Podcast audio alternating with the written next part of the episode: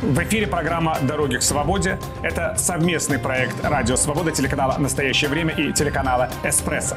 Во львовской студии телеканала «Эспрессо» Виталий Портников. Здравствуйте, господа.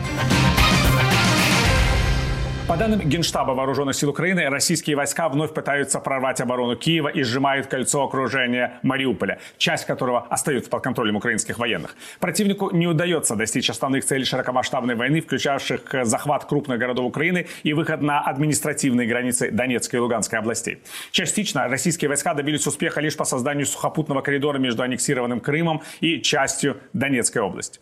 За более чем месяц военного вторжения в Украину российские войска уничтожили сотни гражданских и инфраструктурных объектов. Они продолжают обстреливать школы, торговые центры, больницы, нефтебазы, продовольственные склады. У россиян больше нет языка гуманизма и цивилизованности. Только ракеты, бомбы и попытки стереть с лица земли Украину, утверждает э, советник главы Офиса президента Украины Михаил Подоляк после того, как российские войска нанесли очередную серию ракетных ударов по украинским городам. За время войны более 10 миллионов украинцев были вынуждены покинуть свои дома дома. Из них 6,5 миллионов внутренне перемещенные лица.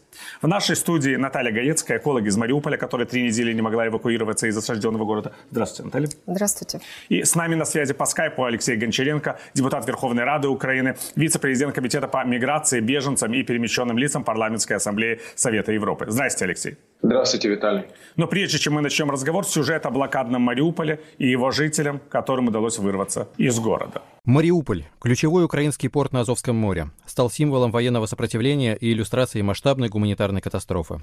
В результате массированных обстрелов и бомбардировок российской авиации повреждено 90% городского жилого фонда, это почти 3000 домов. На штурм Мариуполя были брошены элитные военные подразделения России, и уже больше месяца полк Азов, бригада морских пехотинцев и подразделения Национальной гвардии Украины держат оборону. Часть города остается под контролем украинских защитников. В интервью представителям российских СМИ глава государства Владимир Зеленский рассказал, что разрешил украинским военным покинуть Мариуполь, однако они отказались. Для разблокирования города, как отметил ранее Зеленский в виде обращения к согражданам, необходимы танки и истребители. Связался и с захисниками. Связались и разговаривали с защитниками Мариуполя. Нахожусь с ними в постоянном контакте. Поражают их решительность, героизм и стойкость. Благодарен каждому из них. Хотя бы один процент храбрости тем, кто уже более месяца думает, как же передать нам десяток другой самолетов или танков. Літаків або танків. С просьбой предоставить Украине 1% от всех самолетов и танков НАТО Владимир Зеленский обратился к собравшимся 24 марта на саммит в Брюсселе членам Евроатлантического союза, однако не получил ясного ответа. НАТО пообещало продолжить оказывать военную помощь, включая противотанковое оружие и системы ПВО. Между тем, бомбардировки в Мариуполе российская авиация роддома, где находились беременные женщины, а также театра, служившего убежищем для мирных жителей, пополнили список военных преступлений России в Украине. По информации Горсовета Мариуполя, под обломками драмтеатра погибли почти 300 человек, а общее число жертв с начала войны исчисляется тысячами. Из-за отсутствия доступа к кладбищам и постоянных обстрелов мариупольцы вынуждены хоронить погибших прямо во дворах жилых домов и вдоль улиц. До войны в Мариуполе проживало 540 тысяч человек. На данный момент из осажденного города удалось эвакуировать эвакуировать примерно половину жителей. Несколько десятков тысяч российские военные вывезли в Россию. Большинство мариупольцев выехали по гуманитарному коридору на подконтрольную Украине территорию. Один из них, Владислав Кириенко, рассказывает, как его семья пряталась от взрывов в подвале. Попал снаряд, и там было много трупов. И, короче, мне пришлось этим ну, плохим делом заниматься, выносить их, потому что у нас там женщины, бабушки, может, там лет 60 в подвалах прям умирали, а мы с женой 15 суток и с двумя детьми в подвале. Всех, кто выехал из Мариуполя, принимают волонтеры в Запорожье. Здесь развернут штаб, где можно получить продукты, отдохнуть и при желании выехать в один из городов на западе Украины. Министр иностранных дел Франции Жан-Ив Ледриан заявил, что масштаб гуманитарной катастрофы в Мариуполе требует немедленного вмешательства со стороны международного сообщества. Во время форума в Дохе глава французского МИД сравнил ситуацию в этом украинском городе с осадой Алеппо в Сирии, который также был практически полностью разрушен во время операции российских и сирийских правительственных войск. Москва требует от российских военных взять Мариуполь любой ценой. Портовый город сейчас единственное препятствие для создания сухопутного коридора из западной части России в аннексированный ее Крымский полуостров. Кроме того, захватив Мариуполь, Россия рассчитывает нанести ощутимый удар по украинской экономике, лишив Украину выхода к Азовскому морю и двух металлургических комбинатов. Их владелец, украинский бизнесмен Ренат Ахметов, заявил, что мариупольские медкомбинаты никогда не будут работать под российской оккупацией. Наталья, ну вот на самом деле это даже не разговор о каких-то вопросах, как проходит война, о политических вопросах, как добиться ее окончания. Это прежде всего разговор о том, что вообще происходит с людьми. Вы ведь со своими родителями находились э, в этих подвалах Мариуполя в течение нескольких недель, когда российская авиация, по сути, уничтожала город. Да, я была с престарелыми родителями, четырьмя кошками. Я вам скажу, я была не в подвале. Я не могла спуститься с этажа, потому что мне надо было бросить их. Поэтому я сидела с ними на этаже. Как вообще выглядит вот Мариуполь? Каким вы его оставили? Когда я оставляла Мариуполь, были уцелевшие дома. Это был Приморский район. Мы выезжали, э, соседка вывозила нас на машине. Мне просто несказанно повезло выехать. Были уцелевшие дома, были разбитые дома, были сгоревшие. И запомнился он мне как бы не полностью в руинах, но буквально выехав, я узнала о новых разрушениях. И вот у меня перед глазами сейчас стоит тот Мариуполь, который он сейчас. Еще более разрушенный, сгоревший, ну просто черный город, скажем так. Город, который потерял все свои краски, потому что или пожары, или разрушения, пыль, дым.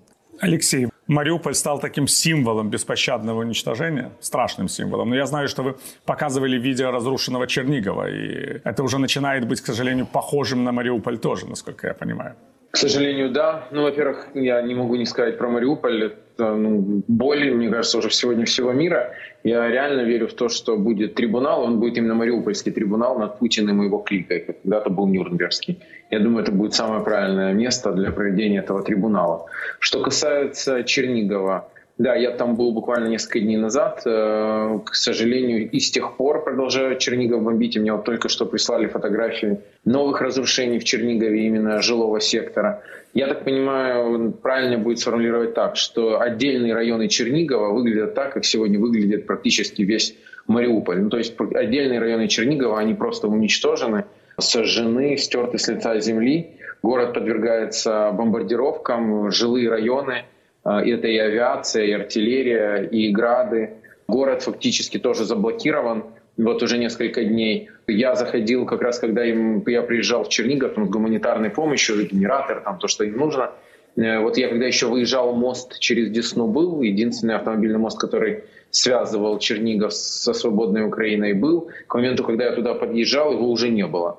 Ну и там остались только определенные такие коридоры, чтобы без деталей. Но даже эти коридоры Россия начала обстреливать из минометов. И уже э, вот э, фактически несколько дней Чернигов практически полностью отрезан. Там тоже уже больше 10 дней нет электричества, централизованного водоснабжения, отопления, в основном нет газа. И, конечно, если он дальше будет отрезан, то не будет и продуктов питания, и лекарств. Жителей Чернигова Путин берет фактически в заложники, как он взял жителей Мариуполя. И те порядка 120-130 тысяч черниговцев, которые остаются в городе, то есть это где-то 40% от населения до вторжения, они, конечно, находятся в ужасающих условиях, и там гуманитарная катастрофа. Наталья, вот э, хотелось бы о людях спросить. Вот как люди воспринимают то, что их фактически не дают им возможности покинуть город в этой ситуации, да, что они блокируются российскими войсками, и это мирные жители, не какие там не военнослужащие, которые оказывают сопротивление российским вооруженным силам. Вот как люди вообще воспринимают эту ситуацию? Ну, во-первых, я хочу сказать, что в Мариуполе мы полностью находились, ну, как в черной дыре. Первобытно-общинный строй. Ничего, абсолютно ничего – кроме там автомобилей, которые еще остались, и никакой информации.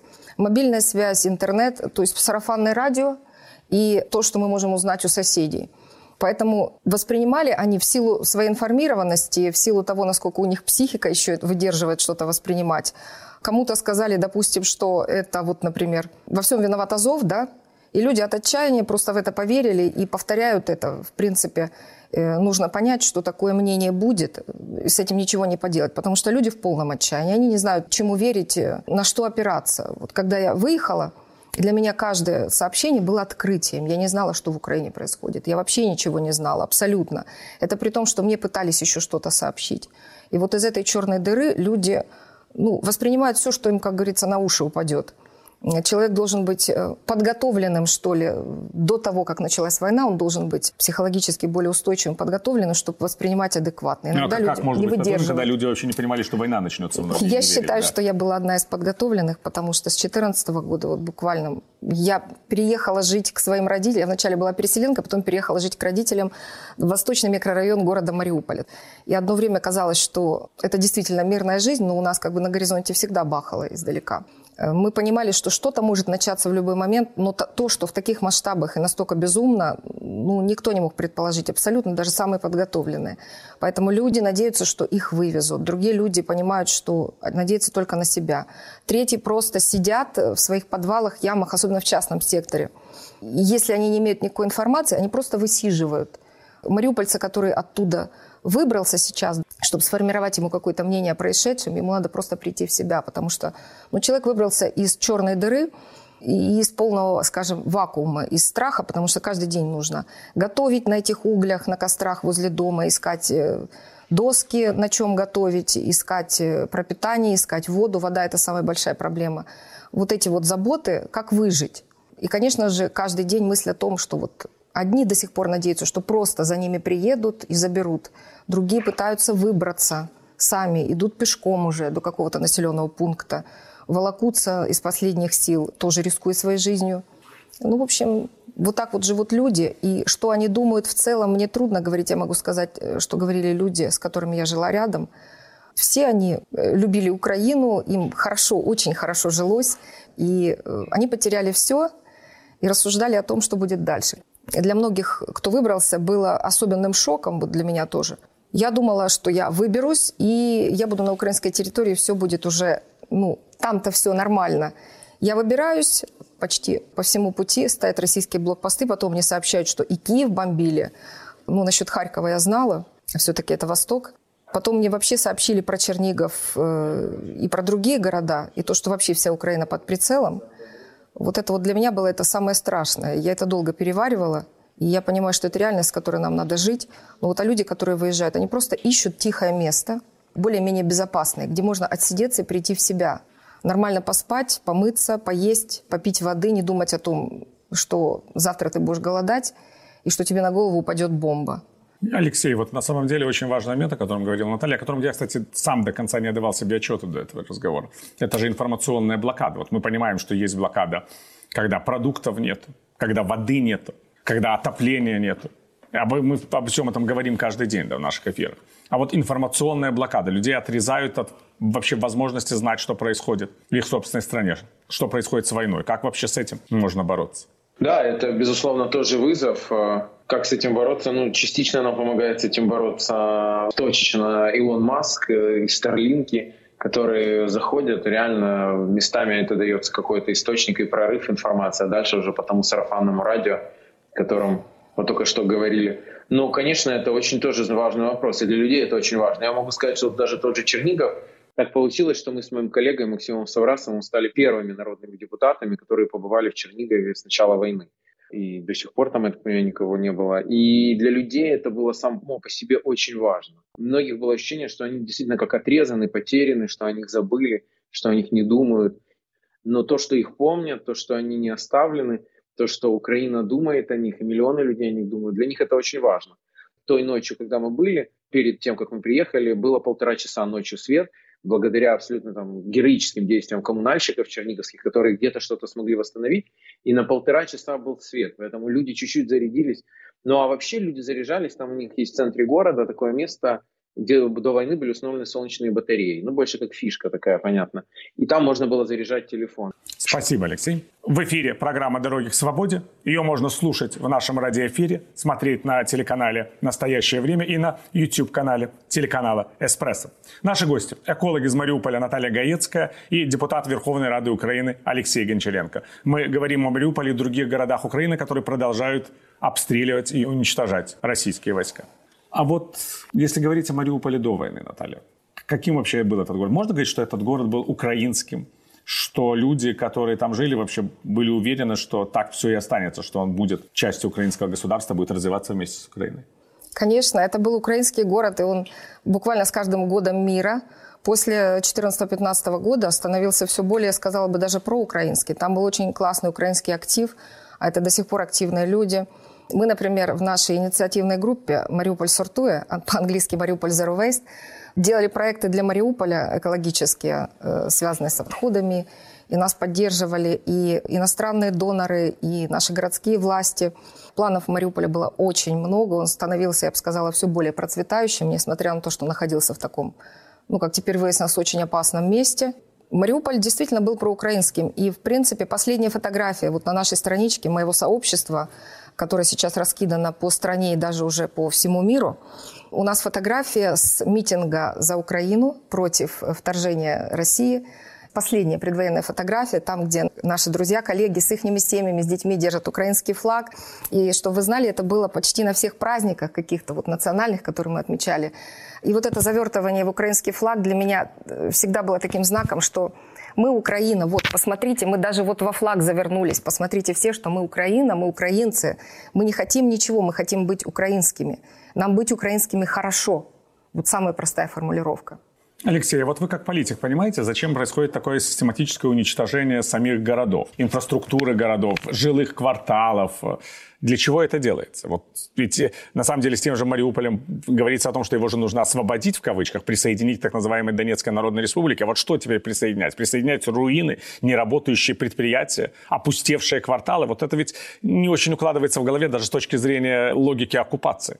С точки зрения логики оккупации – знаете, я тут, простите, вас процитирую. Я слышал одно из ваших интервью, где вы очень хорошо сказали о том, что Россия территориальная империя, и им важно закрасить фломастером кусок на карте. А что там? А какая им разница, что там в Сибири? Колоссальные пространства не освоенные, вообще им наплевать на них глубоко. Какая богатая страна могла бы так развивать эту колоссальную территорию? Но нет, не эта цель. Цель дальше этим фломастером что-то закрашивать, закрашивать, закрашивать. А что там под этим фломастером? Ну, я думаю, что они его красным цветом закрашивают. Под ним кровь, смерть. Во-вторых, э, наверное, в военном смысле э, тут какой-то есть смысл, но они просто тупо уничтожают город, ну и так и не выберут.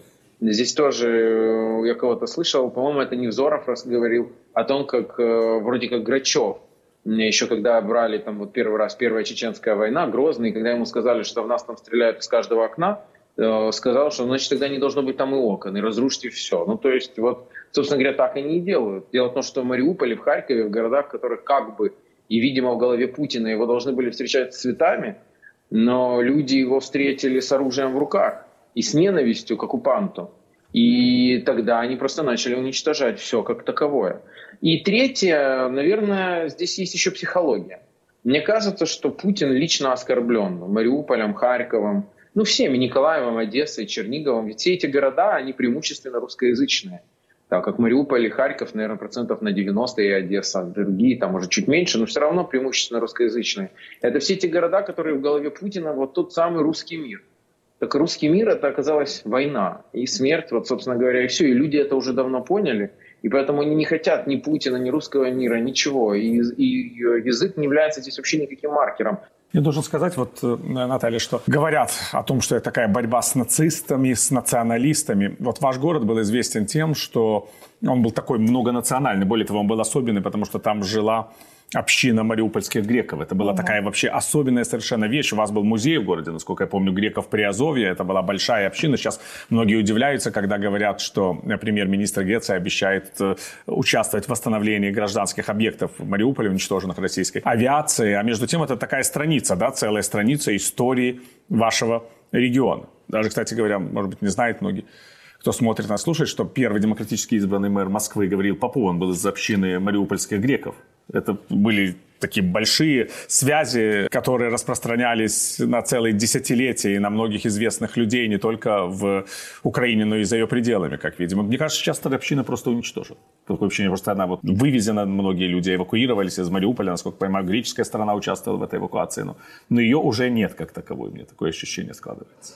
Вы знаете, так получилось, что когда я стояла в очереди на зарядку гаджета, у нас включали очень редко, но включали э, генератор, приходили люди и подключали свои гаджеты, заряжаясь. Я там буквально за день до отъезда разговорилась с пожилой женщиной 85 лет, коренная стопроцентная гречанка, тоже член э, греческой общины. Она рассказывала, как греки пытаются вывести своих этнических греков, что они для этого предпринимают, э, что организовывают тоже через вот эти красные кресты и так далее. Она должна была ко мне зайти в гости, я должна была отдать ей батарейки, но так мы не встретились. Я надеюсь, что все-таки ее вывезли. Она говорит, что я не уеду, я не уеду, куда мне уезжать.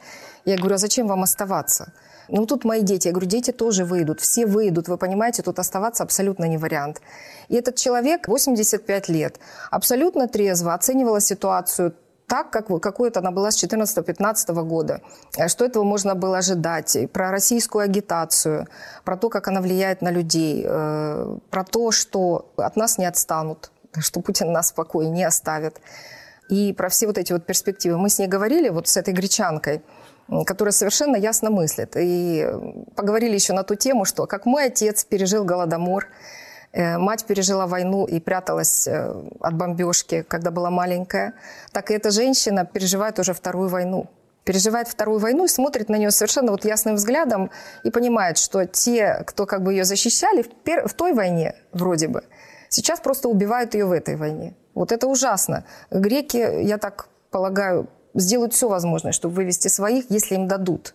Кого-то они уже вывезли, кто-то там остался потому что связаться, например, с частным сектором очень трудно. Это адресно ездить тоже риск.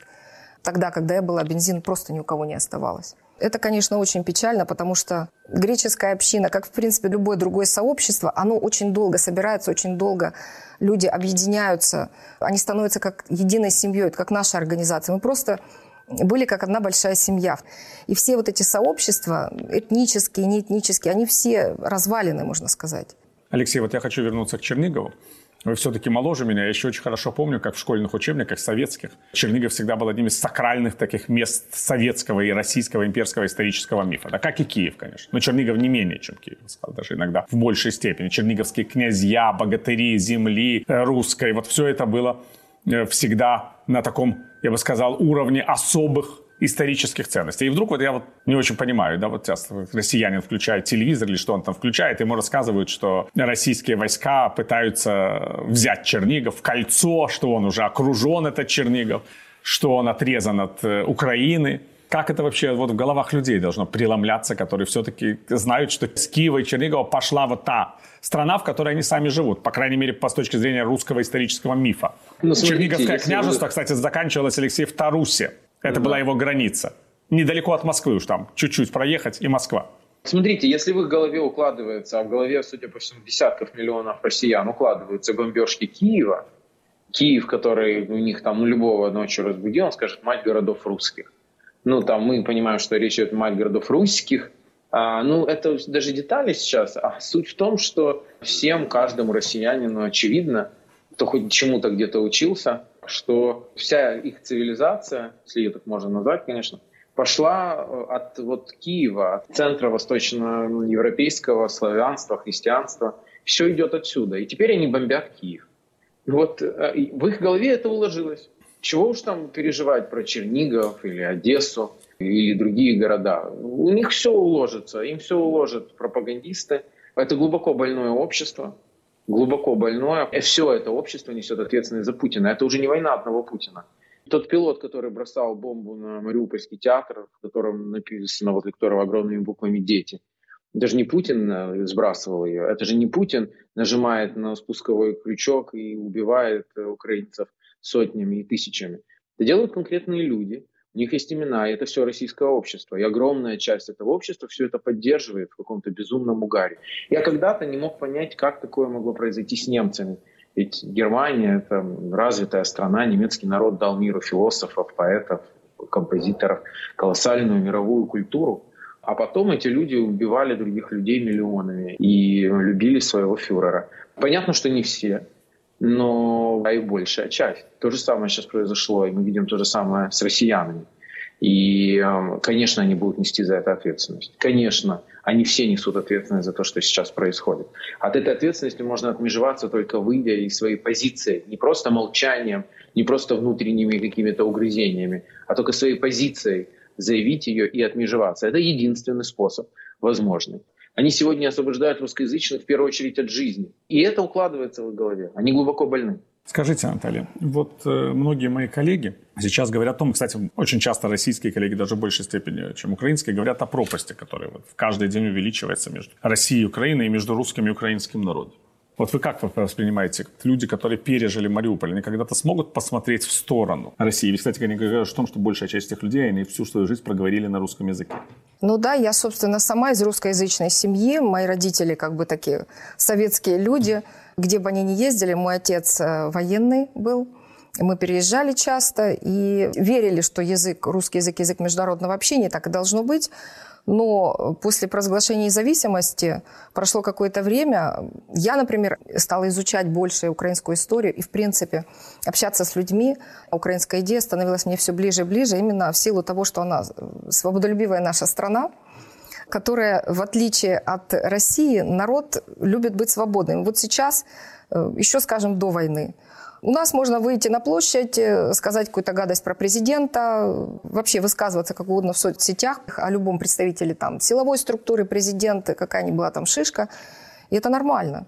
Мы захотели выбрать себе, например, президента, ну, совершенно неожиданного, скажем так, для многих, выбрали. То есть э, у нас реально демократия, мы свободные люди, мы это чувствовали все больше и больше.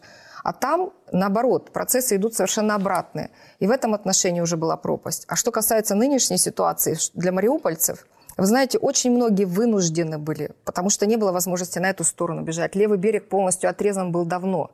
И перейти с него на правый берег, чтобы выбраться в украинскую сторону, это просто нереальный труд, э, и, и даже не знаешь, как это сделать.